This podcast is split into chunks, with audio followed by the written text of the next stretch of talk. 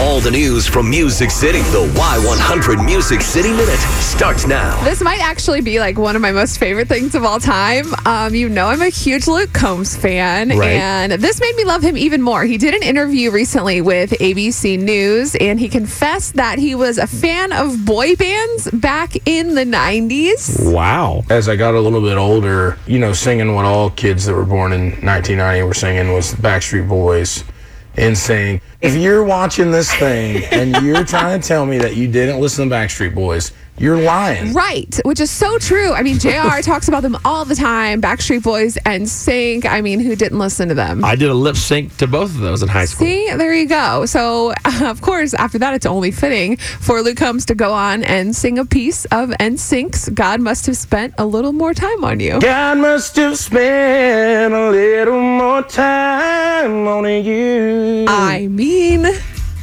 we just appreciate the amazingness of You that? are more in love with him now. So the whole video is on our Y100 Facebook of the interview. Unfortunately, that's the only clip he sang of NSYNC, but you can go relive it.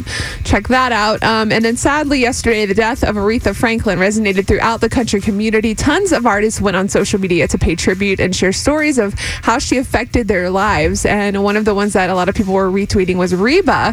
She talked about finding inspiration. She said, I've had so many influences in my life, and one of them is the Queen of Soul. Rest in peace, Aretha. She also included a link to her 1988 CMA Awards performance of Respect.